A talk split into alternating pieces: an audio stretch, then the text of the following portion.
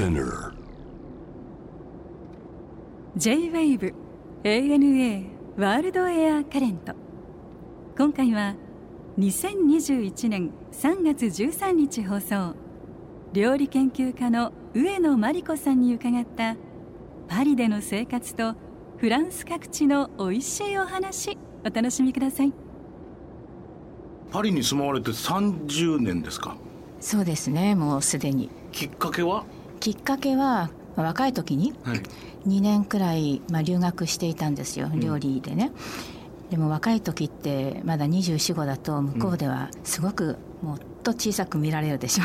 若くね。若そうだね。もうティーンエイジャーみたいな感じだよねそう。そうそう。きっとね。だからなんかやはり子供扱いされてたなっていうのはすごく思って、うん、やっぱりもうちょっと、まあ、少し仕事もして成長した自分で戻りたいなと思ったのもありますよね。なるほど。うん、やっぱりなんかすごく背伸びしてましたからね中学時代は。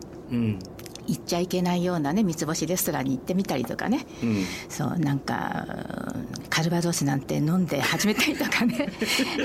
なんか本を本で読んだことをなんかもう一回ちょっと自分でもやってみたいなっていう感じで。でも考えてみたら子供みたいなのがね,、だね。ねアルマ橋のたもとのカフェでさカルバドスなんか飲んじゃったって。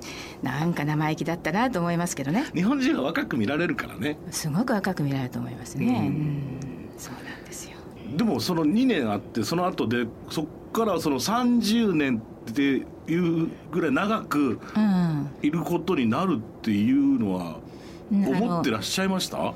うんただ、えー仕事始めて、うん。あのまあ、料理教室を始めたんですけどね、はい。でそれで13年くらいですよね。だから本当たかだか12年くらいの時にはもう一回パリにまた戻りたいと思ったんでうん。でその時にはこうなんか全部引っ越しの荷物も相当でしたし、うん。えーなんかちょっと行って帰ってくるっていうようなそういう気持ちはなかったんあそうではなかったのねだから行ってしまったんですよね完全にね、うん。だからまだ当時ですから結構若いから物欲もあったのでもうその仕事しながらね買いためた食器だとか、うんそんなもの全部持っていかなくてもいいのにね。昔からみんな持って大荷物で、まあ、そんな風にして引っ越しをしてましたね。でも、うん。あの僕も今ロンドンに住み始めて僕の場合はまあ半分半分行ったりええ来たりの生活ばっかりなんですけど、はいえ13年ぐらい経つんですね。あそうですかでやっぱりでもやっぱりなんて言うんでしょうお外国人として暮らすってのはやっぱり大変なこともたくさんあるじゃないですか。うんただ私はねもちろんその外国人だから外国人であることをうん。結構その違法人として楽しめる街じゃないじゃないですか、そうだね。そううん。だから何も背伸びしてというかね、あのフランス人のようになる必要はないし、ね。もちろん。でそこで結構日本人とか違法人として暮らせるのに、あんな面白い街はないんじゃないかと思いますよね。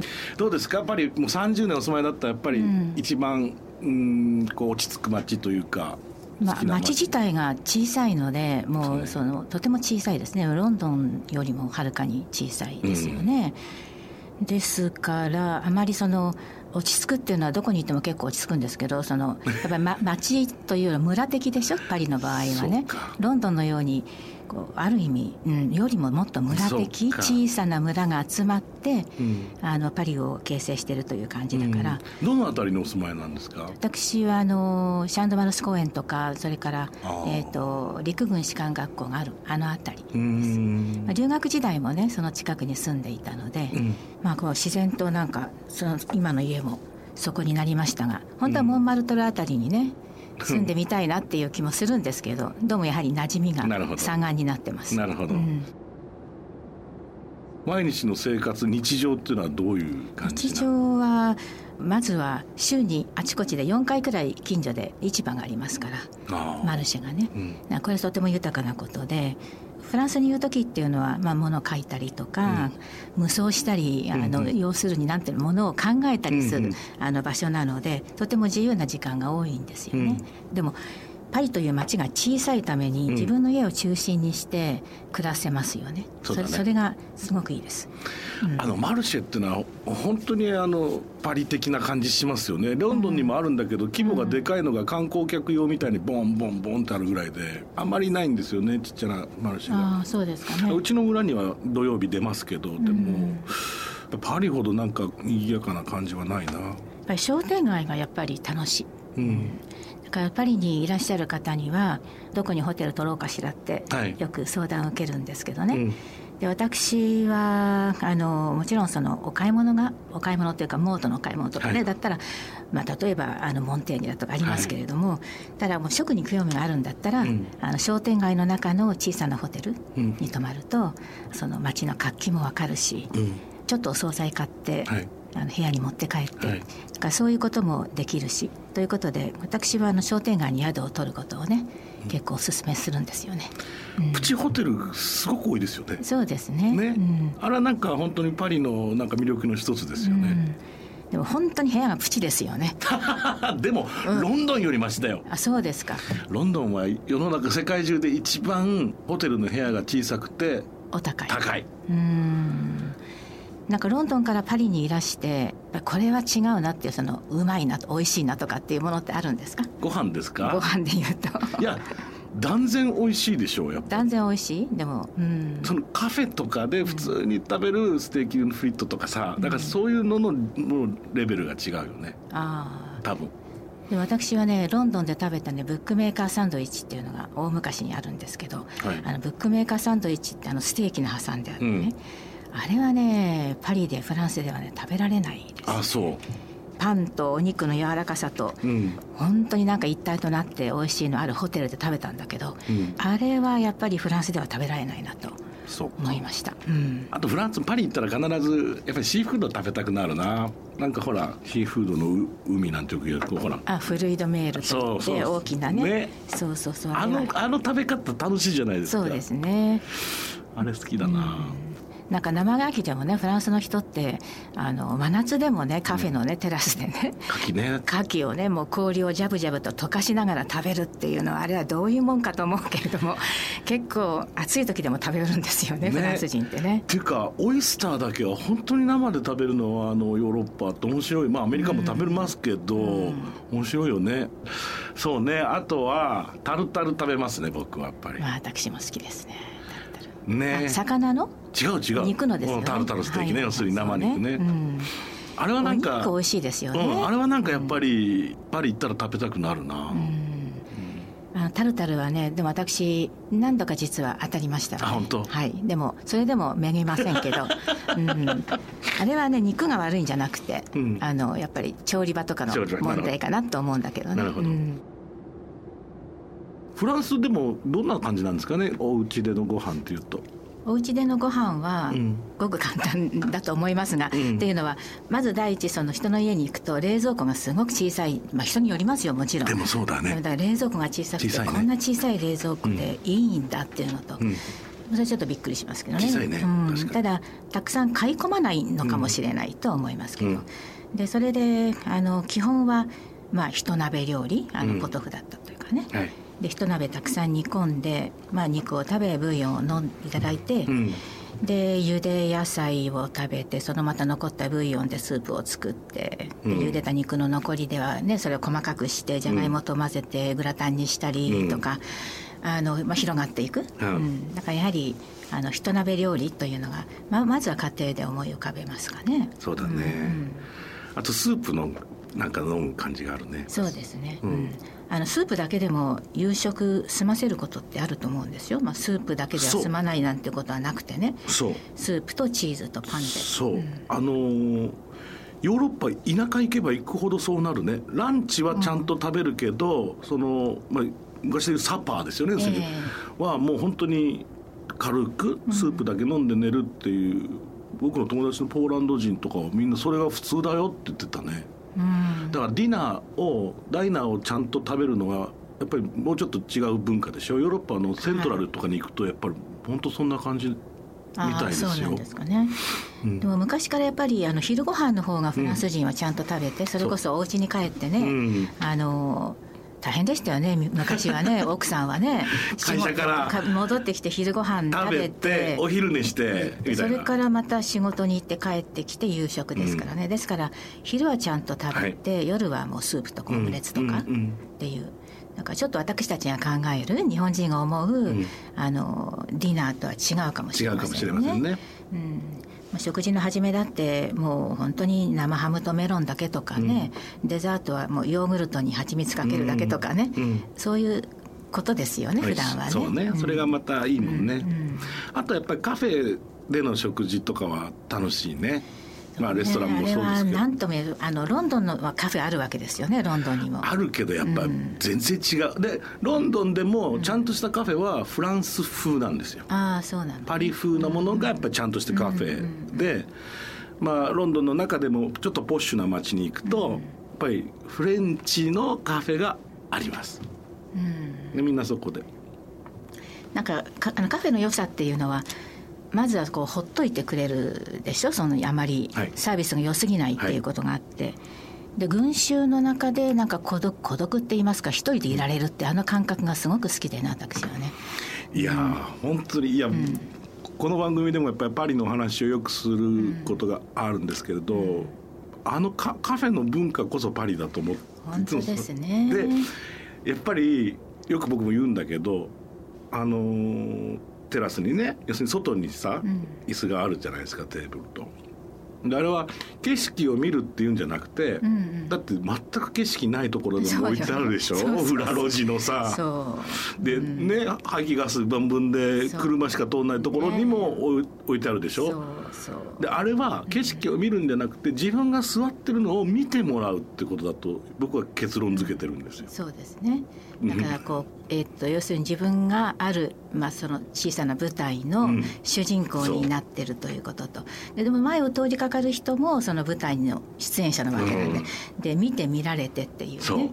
どこかでやっぱりこう人の目を意識しているででもなんかおせっかいもされないんで心地がいいという、ね、そうね。あ面白いですよね、日本人とはほら全く真逆じゃないですか。そうですね。日本落ち着く時はさ奥へ奥へって。そうそうそう。なんかもうそんな本当にカフェに入っても喫茶店でも 結構見えないところに背中向けてね 入り口に背中向けて座ったりしますよね日本の方ってね。でもそれはやっぱりある意味無防備でもありますよね。逆にね。ねやっぱりこう入り口の方に向かって座るっていうのは何かがあった時に身構えてるっていうことを示すわけだからね、なるほど。だからなんでこう背中をね入り口に向けられるのかなって思いませんか？いやだから、うん、日本人はだけに守ってもらうというのは奥に奥になんですよね、うん、じゃあ今日も大切な宴会があります例えばパーティー、うん、バースデーパーティーがありますって時に日本だと料亭の一番奥のお座敷に入れてくれるでしょ。でもパリのレストランだったら、フロアの一番真ん中でそこで祝ってて、そうですね。ねそれで他のお客さんもハッピーバースデーの時になったら拍手するとかさ、えー、なんかそういうみんなっていつもだから見られていたい。一緒に見てでその中にいたいっていう気持ちが絶対あるに違いないんだよね。そうですね、うんまあ、パリを拠点にというともうヨーロッパいろんなとこ行き放題ですよね。私はねもうそんなにね限られてますよ、うん、でも、えー、フランスの国内はだいぶ旅をしたし、うん、北欧もでもまあ結構行ってるのか、そう、フレンチバスクの谷合っていう。フレンチバスクってあの、まあ、スペインとフランスの両方バスクがありますよね、はい、でそれでなんかチーズの取材かなんか探しに行った時にね、うん、もう本当に谷合のここはもう天地人もう神様の存在を感じるような、うん、そういう本当にあの美しい谷合の村だったんですけど、うん。そこにあの、まあ、ヤギがたくさんいる小屋があるんですがでそこにもたくさん人が集まっててどうしたのかと思ったら日本人がその当時ですよ、うん、もう90何年とか2000年くらいで、はい。はい、日本人がこう来るということだけで皆さんすごくあの楽しみに待っててくれて。うんでそれでカメラマンさんはね、うん、あのフランス人だったんですよ、で私はもちろん日本人ですけど、だけどなんか皆さんなんかちょっと興奮しちゃって、うん、でそれでどどこから見てもフランス人のカメラマンに向かって「うん、あなたも日本人ですか?」ってね。だからそのくらいやっぱり本当にあそういうところがあるんだなと。つくづく思って。であのやはりこうバスクの山っていうのは低いけれどもたくさんこうつながってるんですね。で例えばモンブランとか、うん、フランスからスイスとかフランスからイタリアっていうと大きな山を、うんうん、まああそこアルプスですからね、ね、でっかいからね。そうですね。大きな山を越えれば向こうの国なんで、もうトンネルを掘っていけば、はい、次の向こうの国に行かれるじゃないですか。はい。はいだからバスクっていうのはその大きな山じゃないけれどもこうたくさん連なってるんで,、で要するにトンネル1個作ればいいって話じゃないのでだ,、ね、だから登って降りて登って降りて登って降りてをしなければ隣に行けないので、はい。はい、結局その両サイドとも全く違うそのバスクの文化を持ってるままそのお互いに侵食し合わないというかね、うん、そういうところなんだなと思って。独特の文化ずっと守ってるってイメージありますもんね。うん、そうですね。うん。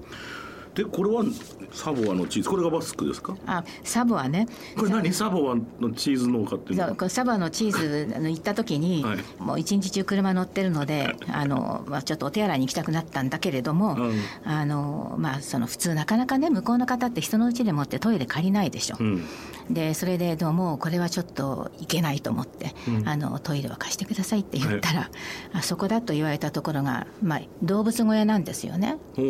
でそれでギーッと開けると真っ暗なんだけれど、うん、そのドアの向こう側にちっちゃく切り取ったような額縁のような向こうに景色が見える。そこの下に真っ白い便器がポンとあるんですよね。でそれでその小屋は半分に仕切られていてその半分にはもうヤギが20頭も30頭もいるわけですよ。でそれで不思議でしょ？でそれで、ね、もうヤギってすごくね人懐っこいのね。うん、そうね寄ってくるよね。寄ってくるでしょ？ヤギって可愛いですよね、うん、なんかそれで好奇心がすごくあるみたいで、はいはい、みんながむわーっと寄ってくるわけよね。でそれでもうつぶらな瞳でね、じーっと見つめられながらね、用を足さなきゃいけなかった。っていうのもあれは面白かったですよね。面白いというかね。でそれで結局そこで、まあ、トイレがあってでそしてそれは自然に向こうの野原の方に流れて行き、うん、でそこで結局それはね、うん、あのまあ肥やしになりますから。そうだね。でそれであの草が、うん、でそれを牛が食べて、でお乳が出て、うん、バターを作ってチーズを作って、うん、でそれをもう循環してるっていうのがね、ね、もうまさにもう本当にそのヤギ小屋でねああここから向こうにこれが流れてみたいな感じ。素晴らしかったです。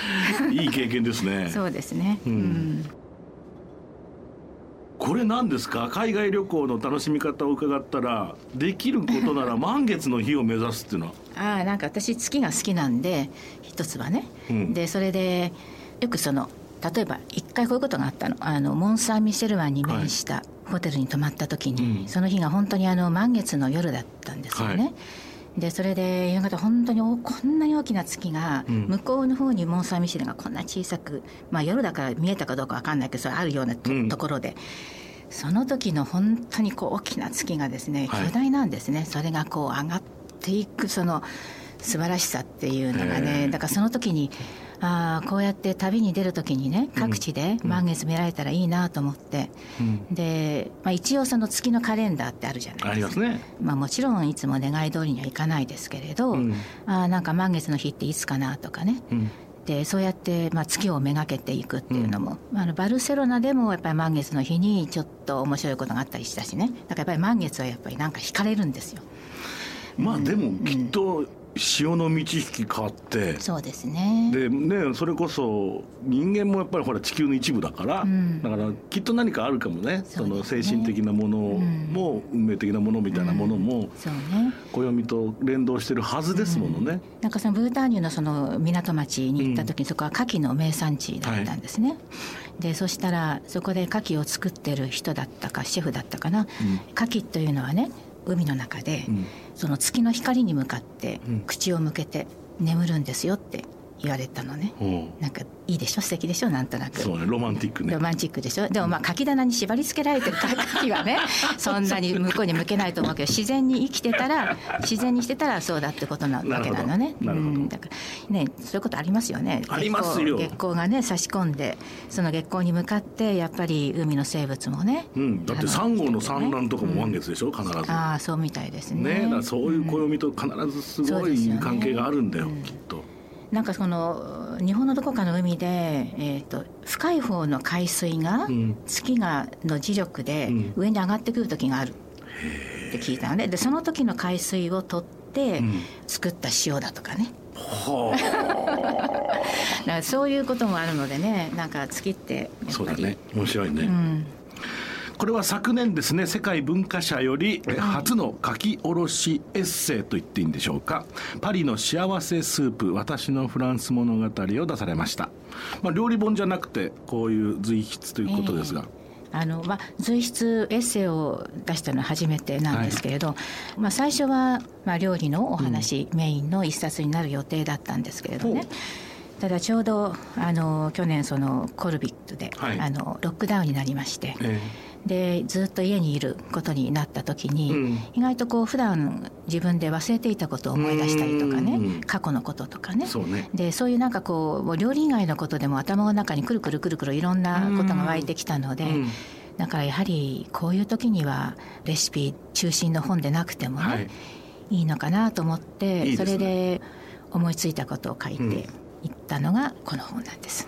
なんか読んでるだけでフランス気分ですね。そうですか。うん、すごい良かった、うん、うん。きっと皆さんもやっぱパリ30年いないと分かんないことたくさんあると思うから、それをこうやって日本語で読むことによって今度パリに出かけた時の見え方っていうのかしら、うんうん、変わってくると思うんだよね。そうですね。うん、ぜひ皆さんも読んでみてください。あとねこれはゲストの方に必ず伺ってるんですがマリコさんにとっての旅って一体何ですか？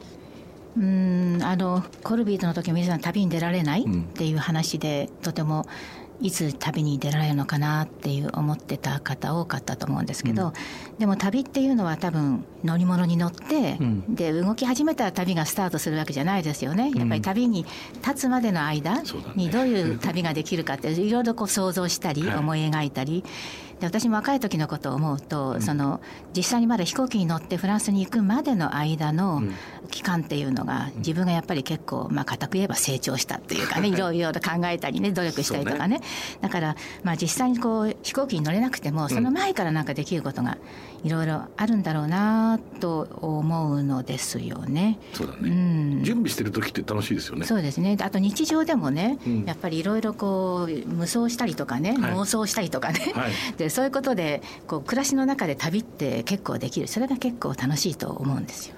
ありがとうございました。とても楽しかったありがとうございます。ANA World Air Current